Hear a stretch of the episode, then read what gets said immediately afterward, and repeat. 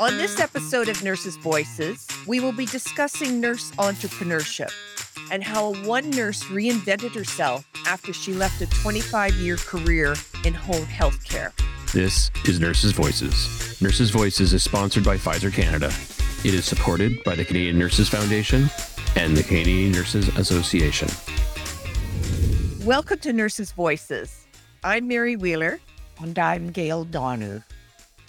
Entrepreneurship is still an uncommon career path for nurses.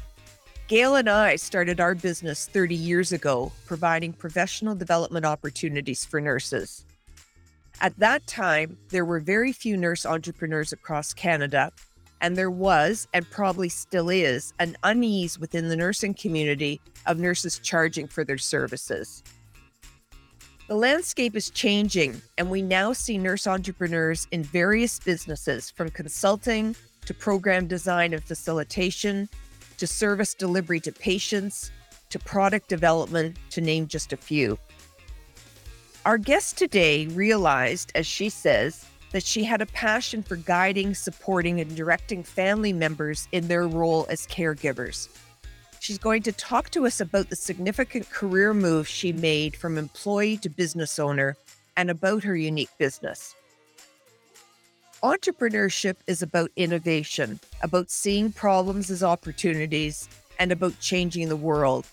That is the career path our guest is on. Karen Lake is a registered nurse with a degree in nursing and is a caregiving consultant and care navigator working in Fredericton, New Brunswick. In her business, she supports people as they navigate the complex issues of caring for a family member.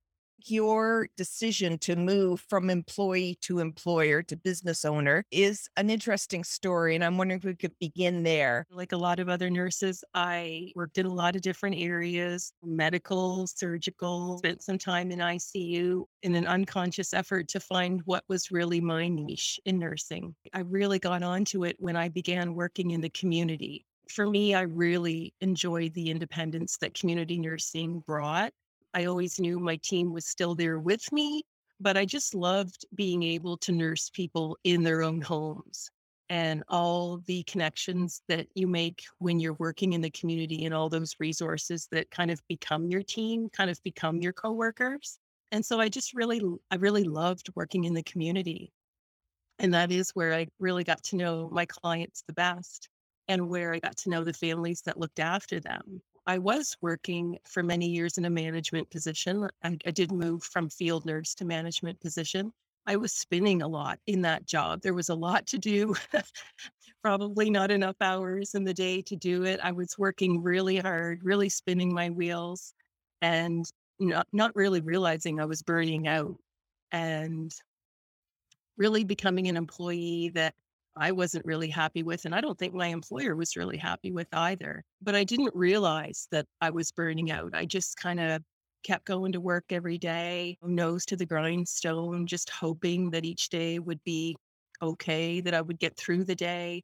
I wasn't really taking very good care of myself. I was grumpy, irritable, just not a healthy me. And then one day I was told that that wasn't the place for me anymore. So I was fired and it was a huge shock to me. Yeah, like really upsetting for sure and really embarrassing. It's it's a it's a really difficult thing to go through, a traumatic thing to go through. I was embarrassed, I was humiliated, I was ashamed and I kind of had to ask myself like what do I do now? Like what do I what am I going to do now? And actually a little trepidation to even sort of re-enter another workplace. When you experience challenges at one workplace with one work team you're kind of i, I remember interviewing for another job probably too soon uh, afterwards didn't even give myself time to process and I, I just remember thinking you know is this going to be the workplace for me?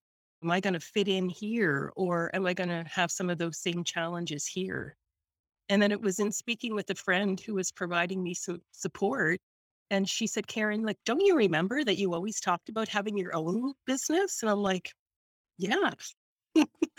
and it was almost like it just sort of lit, um, a sort of, like, I'll call it a candle of hope in me that I had something to work towards. And so I really started working really hard at building my business from the ground up. And then I realized that what had happened to me was actually a gift. And, you know, I had to go through that. I had to go through those hard times, learn those lessons, deal with those challenging people, do the things that that I did to get me to where I am today. So now I see it as a gift. At the time, I couldn't have said that, but that's all in the learning of it, right? And I'm very grateful to that friend who I think was placed in my path at that time to remind me. So, what is your business? I gave myself the title Care Navigator at a time when people didn't really know, and some people still don't really uh, clearly understand navigation. I don't consider myself a systems navigator, like a healthcare systems navigator, and I don't consider myself a patient advocate, but I certainly think that advocacy comes into play a lot. And it is valuable to have a, a working knowledge of the health systems for sure. A care navigator really is just a person like myself who is well versed in the community and in the health system as a registered nurse. I just help families to navigate all the complex issues that come with caring for a family member. And it could be their spouse that's not well, or it could be their mom and dad that are aging, or it could even be a disabled child. It's really helping them get through whatever those challenges might be. It could be the emotional strain and stress that comes with caregiving, or it could be knowing what's even available to me as I'm trying to care for my aging parents. It's very uh, client specific, family specific, what each family needs. I never know when families call me what it is that their challenges are. So it's it's leaning in and learning a bit about that. Karen, obviously within the bounds of confidentiality, I wonder it would help, I think, if people had a little bit of an understanding of maybe an example of a client or a family that you work with and what you've been able to help them do? Yeah, sure. Um, I do have several, well, several, three programs that I offer. And so when people call me with whatever their dilemma or their situation might be, I try to really listen to what it is that they're telling me. And then how is it that with what I offer and with what I do, that I can help them? Sometimes it's something really simple, but oftentimes it's not that simple. Some people need one session or a couple of sessions in what I call caregiver coaching or caregiver consultation. That would include something like maybe there's a family who has a family member in the hospital. And especially during COVID, this was a common one. They were told that, you know, mom or dad is going to be released on Friday but visitors weren't allowed in the hospital. And in our area here now, there's still no visitors allowed in the hospital. So there were no case conferences, there were no family meetings, there was no meeting the doctor, there was no meeting of the discharge planner, and families were really lost. They didn't know who can we call, when can we call, what should we ask, what supplies would I even need? It was a lot of coaching and almost like feeding families the questions that they should ask. I was advocating for them to advocate. So things like that often get covered in a caregiver coaching or consultation. And I was doing those the, all through COVID virtually. It worked out quite well because I was able to reach more people, I think, because there were families who were apart, but yet I could have like maybe three siblings on the screen with mom and dad so it was really family centered. And so I really like that. And I still continue to do them virtually now and will return, obviously, to doing them one on one in person if that's what the person prefers. And then some clients, especially people that are coming out of hospital or who have not had any support or services, they really don't even know what's available that would support them to remain living in place in their community longer which is, we know, everybody's desire. So for those families, I often offer them a roadmap. I call it a roadmap or a roadmap to success at home.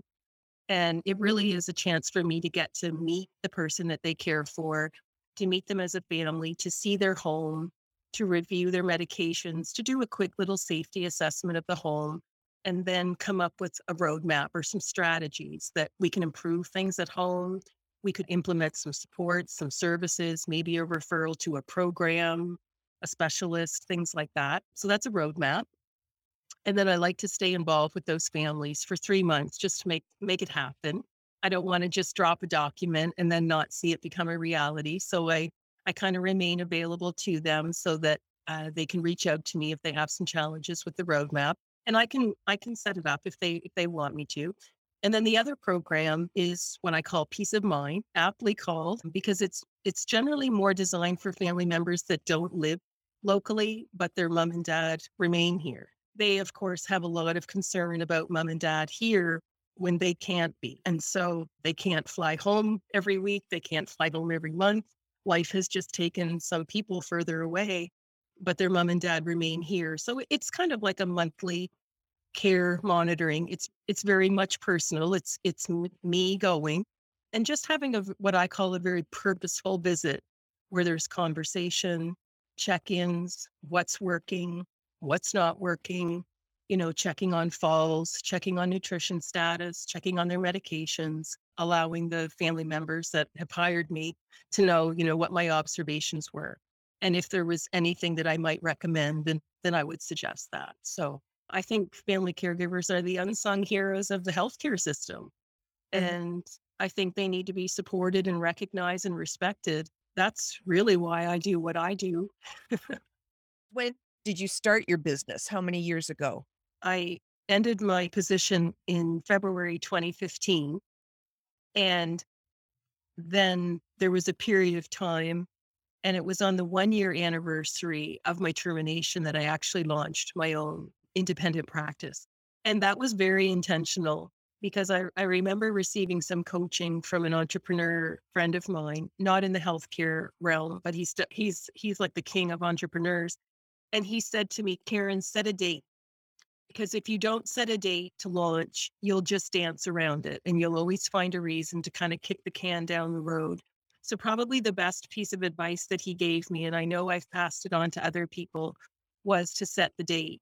And so for me, it was kind of maybe, you know, the stake in the sand, like here I am, like I'm back. Families knew who I was, people in the community knew who I was. I felt like I was kind of like having to like kind of reestablish myself and and reestablish my reputation and and whatnot. So it was very intentional for me, maybe personally, that it was at the year mark. And I have to say, like there was a lot that happened and a lot that happened and a lot that didn't happen in that year but I for I was really fortunate to find myself in the company of really growth minded people and entrepreneur like people who really supported me to be able to do this and to not only establish a, a viable kind of second career, um, but to help me heal. I had to learn to take care of myself. I had to learn different practices that give me a positive mindset I had to learn to practice gratitude. I had to learn self care because those are things that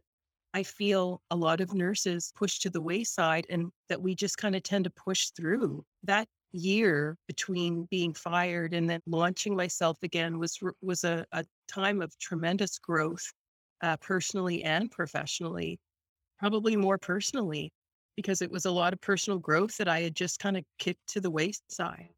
And it was time to deal with it. And I like to uh, have lots of opportunities to do different things. Currently, I'm working on the development of a caregiving app. Last summer, we did the research to find out what caregivers needed and wanted. And now we're at the point where we're in the testing phase of this app. I never would have thought that I would have been doing something like that. But the caregiving consultant piece like lends to that, right? I worked on a project at St. Thomas University where they were developing a navigation tool. I was associated and and was friends with and colleagues with the lead on the project. And she's like, Karen, you have to be a part of this project. So again, it just that caregiving consultant piece just kind of opens it up to different projects that I would never have, have been able to do before. And it just keeps it exciting and keeps it fresh, right? So that I'm never falling into those same old, I'm like you guys, like when it gets old and boring and unhappy and tired, like I got to hang it up. But if you can kind of keep it fresh, then it kind of keeps it, kind of keeps the fire lit under you, I think. To look at you and see you smile, uh, clearly mm it's been successful. But what have you learned about being an entrepreneur? For kind of a lot of the company that I keep, which you had mentioned it early, the Canadian Association of Self Employed Registered Nurses, like most of us are sole entrepreneurs. Mm-hmm. But the thing is, is that you don't do it alone and you can't do it alone. That would be one of my biggest learnings because I think in maybe in my previous working, I was always thinking like, I needed to do it all. I should be able to do it all. I didn't really ask for help. Even though you have your own independent practice, you still have what I call a care team. Like you still have a team around you, right? It's just they might look a little bit differently now. You have to be willing to seek out support from other people. And it might not just because I'm a nurse doesn't mean that I go to get support from someone else who's a nurse. Like maybe I really need to tap into someone with a little bit different mindset, step out of the box for a little bit. Like we may be in our own practice, but we don't do it alone. I found that when I stepped into this area of entrepreneurship, it just opened up so many new relationships and connections and friendships with people that I would never have met before. That whole connectiveness has probably been one of the greatest gifts, really. It just felt right and it feels right and it supports you in the work that you do. The other thing, it's maybe a little bit more in the personal growth side, but I would always tell everybody to listen to your intuition for many years, I went to work with a little voice in my head that actually asked me, Karen, do you really want to do this for 25 more years? Because realistically, you know, I, that's how long I figured I'd probably be around. and it was kind of sad. That was how I was starting my day and starting my day praying that it would be a better day, that, that, that it would be a better day at the office. And I just didn't listen to that voice. I didn't take action. I didn't look for another position. I just, like so many, just stuck it out. But now I've learned to listen to that little voice, that intuition that was that's telling me like, you know, Karen, maybe that's a project that you just need to step away from right now. Or maybe that's something that now's not the right time. Like if it doesn't if it doesn't excite you, if you think it's going to drag you down or if you're in something that you feel like doesn't really light you up, then maybe it's time to step back from that. There's a line Mary has used with me for all Oh. the years we've been uh, business partners. And Gail, remember, if it's not yes, it's no. And I, I think it's it's so rare in a career that you have as much freedom to be able to choose what projects that you work on. There's not a lot of people that ever achieve that in their career. Mm-hmm. So if you're fortunate enough to be find yourself in a position or carve that out for yourself where you can choose what projects you work on and what projects you say no to. I mean it's not it's not easy to achieve that. It takes a lot of work and a lot of gumption and a lot of stepping out of the box and a lot of getting uncomfortable. But a, a lot of that I think can come easier when you're confident and, and comfortable in what you're offering. Like when you know you've got something that's good um, and you really believe in it, it's not hard to talk about it. What you're saying is that you have to listen to that voice. If you're not happy, you have to make a shift or you'll continue to be unhappy. We're talking about nurse entrepreneurship, but we're what we're really talking about is the sustainability of nursing and nurses needing to listen to their intuition when they're not when they're not happy and content and to reach out and be honest. One of the conclusions is that people may be unhappy in a role, but that doesn't mean you need to give up nursing. You need to be able to find where do I fit? Yeah, which is so ironic because like that's what I was told when I was fired was that you're not a good fit. Oh, And and s yeah, and then that's I've come that's come back. Those same words have come back uh, mm, so many times, but it, it's so true. It has to fit for you. Yeah. And we're really lucky as nurses because as nurses, we have so much skill and experience and expertise. I think too, maybe a fault of nurses is that we can be perfectionists. And I remember one coach saying to me once, done is better than perfect. yeah. When you have to do that presentation, like it doesn't have to be perfect, it just has to be done. And, and done well, obviously, right? But I think as nurses, we, we do tend to be high achievers, and that's not a bad thing. That that's why, you know, what we hope for and hope for good client outcomes, patient outcomes. But I think sometimes we can be our own worst enemy. What's next then? Mm. What's next for you? I've tried so many different things. And again, that's the beauty and the freedom that, that I so enjoy. I am going to be moving into another research project. I don't really know what my role is yet in that project. I just know that it's with a team from the University of New Brunswick. It's specific to the navigation for dementia caregivers. And I'm actually having a conversation with one of the people on the team this week to discuss my role in the project. So that, it's really exciting to me because that will be the third research project that I've been able to be a part of. I just love that. I like to keep it new and fresh. I get bored easy, I guess. I hope to get back to being able to offer another caregiver wellness retreat because I did do that in 2019. And honestly, it was the best thing I ever did. Mm. Um, it was exhausting, but I was so full. And I mean that in the best way. I was so emotionally full and satisfied when that event was over. And of course, because of uh, COVID, the last two years, I haven't been able to offer it. So I do hope to get back to offering a fall retreat. There's another project that I created with a colleague of mine in the community, and it's all about death and dying. I have both a fear and a fascination of death. And I have since I've been a younger person. And so for me, um, in order to get comfortable with that, I, of course, can't just read about it. I've got to create a whole thing about it. And so myself and my colleague Anne Marie do have a, a side pro- educational project, if you will, where we offer education to the community about death and dying. And so tomorrow is actually our return of our Death Cafe. We have a Death Cafe in Fredericton. And we just um, were meeting last week about the return of the Death Expo. And sometimes people will say, The what? Like, you're saying death? And they've even told us that we need to change the name of it. And it's like, no, we're not changing, we're not changing the name of it. So again, some of these projects, they're just fun and exciting. And that lends to the the freedom that comes with being an entrepreneur. If if you like creativity and freedom and and the ability, you know, the independence of working on your own, um, then entrepreneurship is is probably a great field for you. And nurses can do that because nurses can can can have their own business. I want to thank you, Karen, for this delightful, really delightful conversation. Everything that you have talked to us about what you're doing is such important work. And it's back to finding your right path. And from the sounds of the story, you've found your right path and nursing is all the better for it. I hope you've enjoyed this episode of season two of Nurses Voices. We look forward to seeing you in future episodes. Until then, we encourage you to view previous episodes from this season and from our first season. I'm sure you'll find them interesting.